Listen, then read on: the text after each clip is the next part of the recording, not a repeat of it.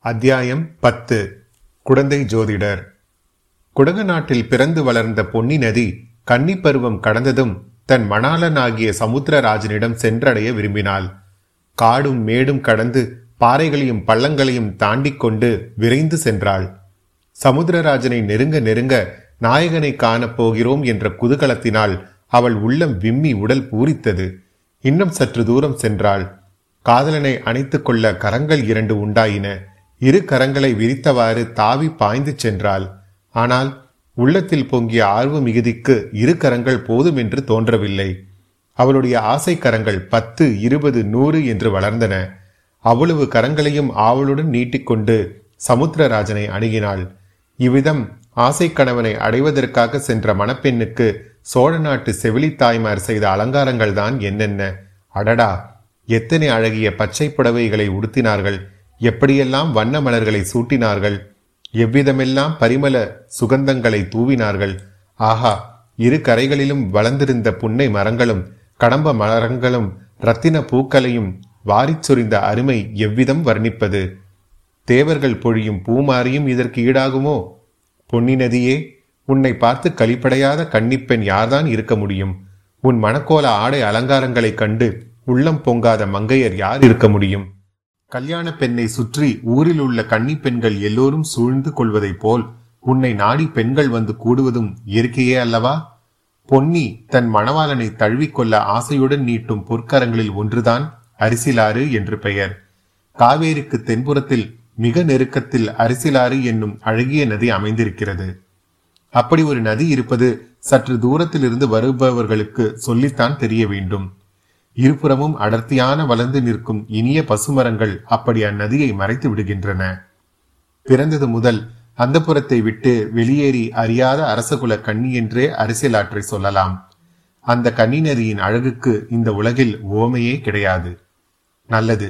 அந்தபுரம் என்னும் எண்ணத்தை மறந்துவிட்டு நேயர்கள் நம்முடன் அரிசிலாற்றை நெருங்கி வருவார்களாக. சோலையாக நெருங்கி வளர்ந்திருந்த மரங்களுக்கிடையே புகுந்து வருவார்களாக. அடடா! இது என்ன அருமையான காட்சி. அழகுக்கு அழகு செய்வது போலும் அமுதுக்கு இனிப்பு ஊட்டுவது போலும் அல்லவா இருக்கிறது? சித்திர விசித்திரமாக செய்த அன்ன வடிவமான வண்ணப் படகில் வீற்றிருக்கும் இந்த வனிதாமணிகள் யார்? அவர்களில் நடுநாயகமாக நட்சத்திரங்களுக்கிடையே பூர்ண சந்திரனைப் போல் ஏழுலகங்களையும் ஆளப்பிறந்த ராணியைப் போல் காந்தியுடன் விளங்கும் இந்த நாரிமணி யார்? அவளுக்கு அருகில் கையில் வீணையுடன் வீற்றிருக்கும் சாந்த சுந்தரி யார்? இனிய குரல்களில் இசைப்பாடி நதி வெள்ளத்துடன் கீத வெள்ளமும் கலந்து பெருக செய்து கொண்டு வரும் இந்த கந்தர்வ பெண்கள் யார்?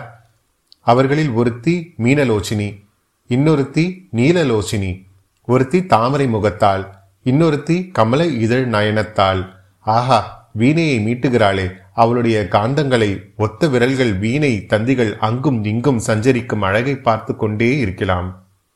அவர்கள் இசைக்கும் கீதத்தின் இனிமையைத்தான் என்ன என்று சொல்லுவது?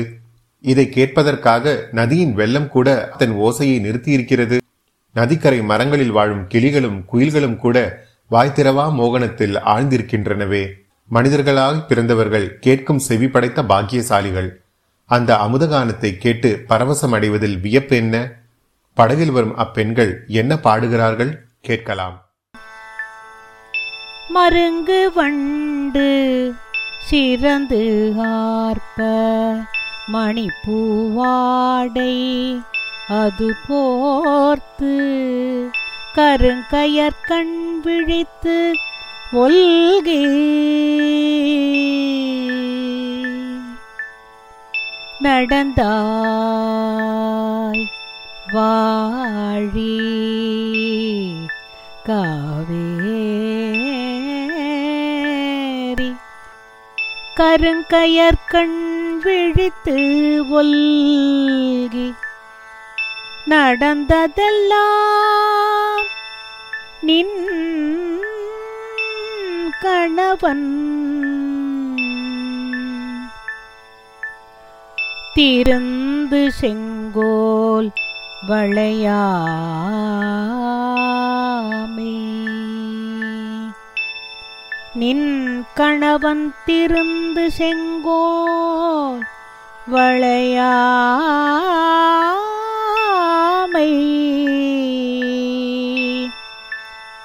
அறிந்தேன் வாழி காவேரி. பூவார் சோலை மயிலால புரிந்து குயில்கள் இசை பாட காமர் மாலை அருக செய்ய நடந்தாய் நடந்தாய் நடந்தாய் வாழி. காவேரி காமர் மாலை அருகசைய. நடந்தவெல்லாம் நின் கணவன். நாமவேலின் திறம் கண்டே அறிந்தேன் வாழி. அறிந்தேன் வாழி காவேரி காவேரி காவேரி காவேரி. இந்த அமுத தமிழ் பாடலை எங்கேயோ கேட்டிருக்கிறோம் அல்லவா? ஆம் சிலப்பதிகாரத்தில் உள்ள வரி பாடல்கள் இவை. அடடா! பாடலும் பண்ணும் பாவமும் எப்படி கலந்து இழைந்து குழைந்து இவர்களுடைய குரலிலிருந்து அமுத வெள்ளமாய் பொழிகின்றன. படகு மிதந்து கொண்டே வந்து மரங்கள் சிறிது இடைவேளி தந்த ஓடத்துறையில் ஒதுங்கி நிற்கிறது. இரண்டு பெண்கள் இறங்குகிறார்கள். அவர்களில் ஒருத்தி ஏழுலகத்துக்கும் ராணி என தகும் கம்பீர தோற்றமுடைய பெண்மணி. இன்னொருத்தி வீணை தந்திகளில் விரல்களை ஓட்டி இன்னிசை எழுப்பிய நங்கை. இருவரும் அழகிகள் என்றாலும் ஒருவருடைய அழகுக்கும் இன்னொருவருடைய அழகுக்கும் மிக்க வேற்றுமை இருந்தது. ஒருத்தி செந்தாமரை மலர் கம்பீர சௌந்தரியமுடையவள். இன்னொருத்தி குமுத மலரின் இனிய அழகை உடையவள். ஒருத்தி பூரண சந்திரன் இன்னொருத்தி காலை பிறை. ஒருத்தி ஆடும் மயில். இன்னொருத்தி பாடும் குயில். ஒருத்தி வேகவாகினியான கங்கா நதி. இன்னொருத்தி குழைந்து நெளிந்து செல்லும் காவேரி. வாசகர்களை மேலும் சந்தேக ஆராய்ச்சியில் நிலையில் விட்டு வைக்காமல் இவர்கள் இருவரும் யார் என்று சொல்லிவிடுகிறோம். கம்பீர தோற்றமுடைய கங்கைதான் சுந்தர சோழ மன்னரின் செல்வ புதல்வி குந்தவை. சரித்திரத்தில் ராஜராஜன் என்று புகழ்பெற்ற அருள்மொழிவர்மனின் சகோதரி. அரசிலங்குமரி என்றும் இளைய பிராட்டி என்றும் மக்களால் போற்றப்பட்ட மாதரசி சோழ சாம்ராஜ்யத்தின் மகோனதத்திற்கு அடிக்கோலிய தமிழ் பெரும் செல்வி. ராஜராஜனுடைய புதல்வன் ராஜேந்திரனை எடுத்து வளர்த்து வீராதி வீரனாயும் மன்னாதி மன்னனாயும் ஆக்கிய தீர பெண்மணி. இன்னொருத்தி குந்தவை பிராட்டியுடன் இருக்கும் பாக்கியத்தை நாடி வந்த கொடும்பாலூர் சிற்றரச குலப்பெண். பிற்காலத்தில் சரித்திரத்திலேயே இணையில்லாத பாக்கியவதியாக போகிறவள். இந்த இரு மங்கைமார்களும் படகிலிருந்து கரையில் இறங்கினார்கள். குந்தவை மற்ற தோழி பெண்களை பார்த்து நீங்கள் இங்கேயே இருங்கள் ஒரு நாழிகை நேரத்தில் திரும்பி வந்து விடுகிறோம் என்றாள். அந்த தோழி பெண்கள் அனைவரும் தெய்வ தமிழ்நாட்டில் பற்பல சிற்றரசர்களின் அரண்மனையில் பிறந்த அரசகுமாரிகள். குந்தவை தேவிக்கு தோழியாக இருப்பதை பிறர்க்கரும் பேராக கருதி பழையாறை அரண்மனைக்கு வந்தவர்கள். இப்போது தங்களில் ஒருத்தியை மட்டும் அழைத்து கொண்டு குந்தவை பிராட்டி கரையில் இறங்கி போய்விட்டு விரைவில் வருகிறேன் என்றதும் அவர்களுடைய கண்களில் ஏமாற்றமும் அசூயையும் தோன்றின. கரையில் குதிரை பூட்டிய ரதம் ஒன்று சித்தமாய் இருந்தது.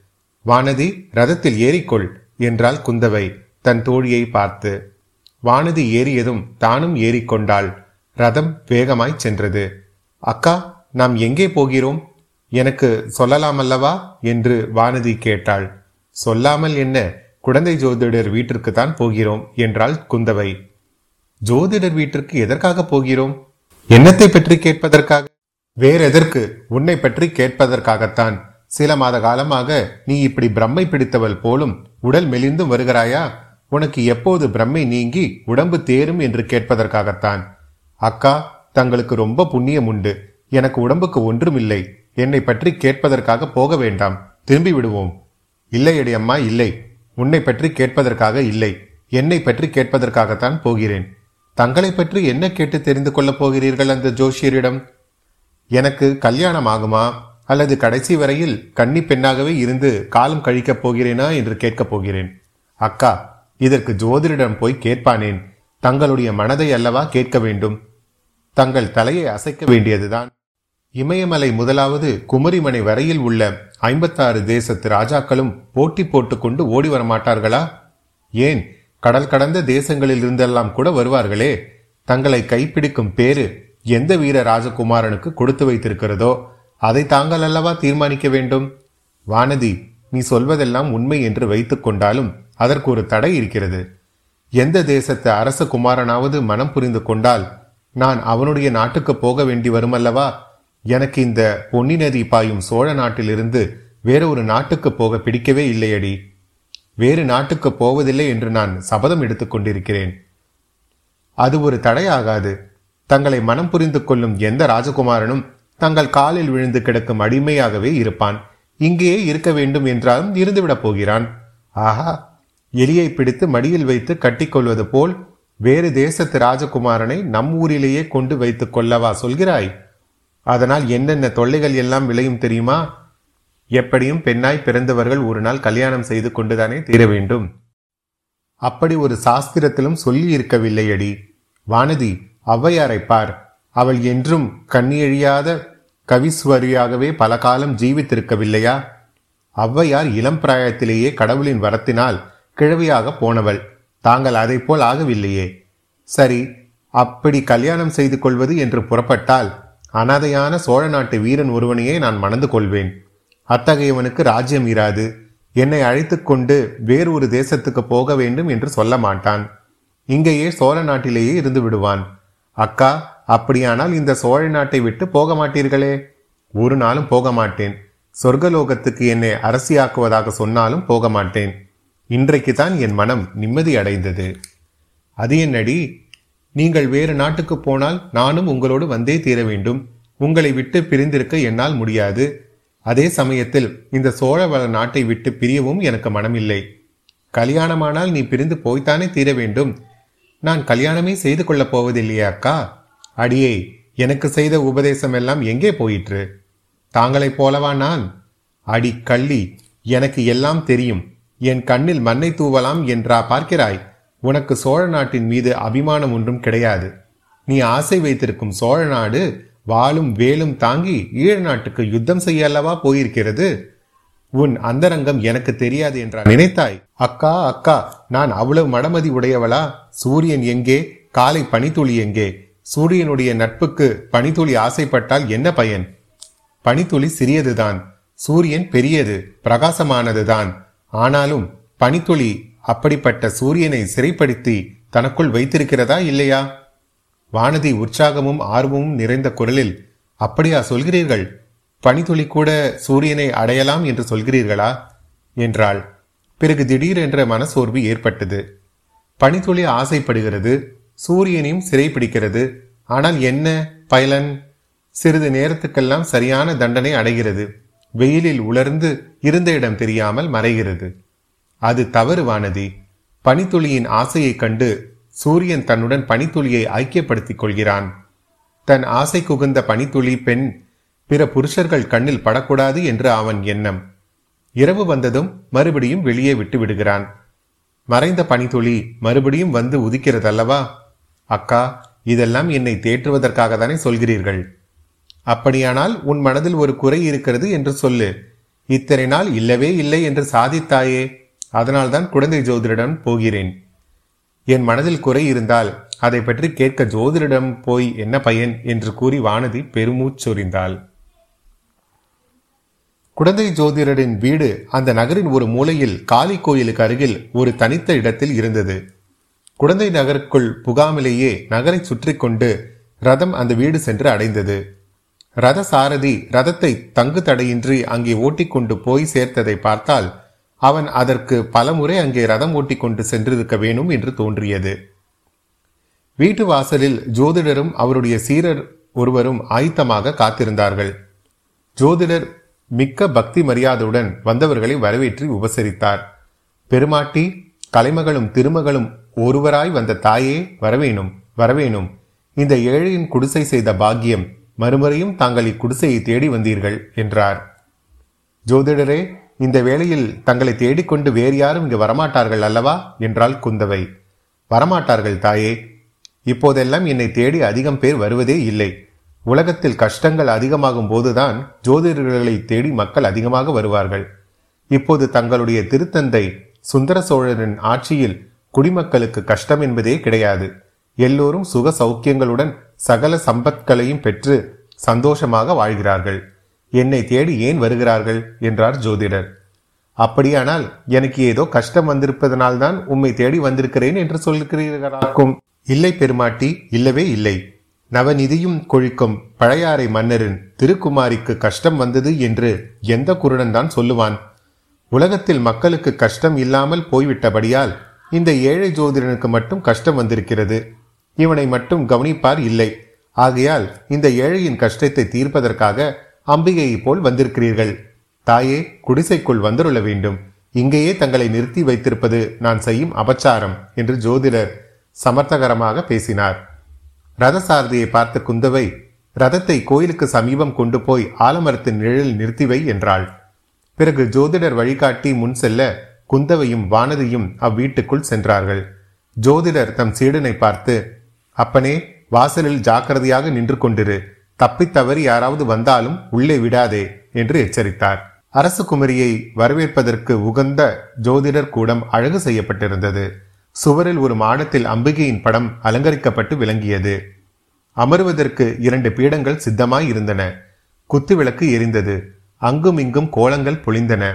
ராசி சக்கரங்கள் போட்ட பலகைகளும் ஓலைச்சுவடிகளும் சுற்றிலும் இறைந்து கிடந்தன. பெண்மணிகள் இருவரும் பீடங்களில் அமர்ந்த பிறகு ஜோதிடரும் உட்கார்ந்தார். ஜோதிடர் கண்ணை மூடிக்கொண்டு சிறிது நேரம் ஏதோ மந்திரம் ஜபித்துக் கொண்டிருந்தார். பிறகு கண்ணை திறந்து பார்த்து கோமாட்டி இந்த கன்னி பெண்ணின் ஜாதகம் பற்றி கேட்பதற்காகவே இன்று முக்கியமாக வந்திருக்கிறீர்கள். இவ்விதம் தேவி பராசக்தியின் அருள் சொல்கிறது. உண்மைதானா? என்றார். ஆஹா பிரமாதம். உங்களுடைய சக்தியை என்னவென்று சொல்வது? ஆம் ஜோதிடரே இந்த பெண்ணை பற்றி கேட்கத்தான் வந்தேன். ஒரு வருஷத்துக்கு முன்பு இவள் பழையாறை அரண்மனைக்கு வந்தாள்.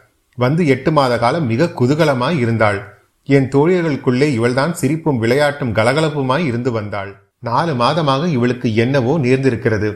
அடிக்கடி சோர்ந்து போகிறாள். பிரம்மை பிடித்தாற்போல் இருக்கிறாள். சிரிப்பையே மறந்துவிட்டாள். உடம்புக்கு ஒன்றுமில்லை என்கிறாள். இவள் பெற்றோர்கள் நாளைக்கு வந்து கேட்டால் என்ன மறுமொழி சொல்வதென்றே தெரியவில்லை.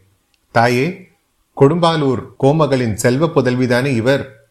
இவருடைய பெயர் வானதிதானே என்றார் ஜோதிடர். ஆமாம் உமக்கு எல்லாம் தெரிந்திருக்கிறதே. இந்த அரசலங்குமரி ஜாதகம் கூட என்னிடம் இருக்கிறது. சேர்த்து வைத்திருக்கிறேன். சற்று பொறுக்க வேணும் என்று சொல்லிவிட்டு ஜோதிடர் பக்கத்திலிருந்து ஒரு பழைய பெட்டியை திறந்து சிறிது நேரம் புரட்டினார்.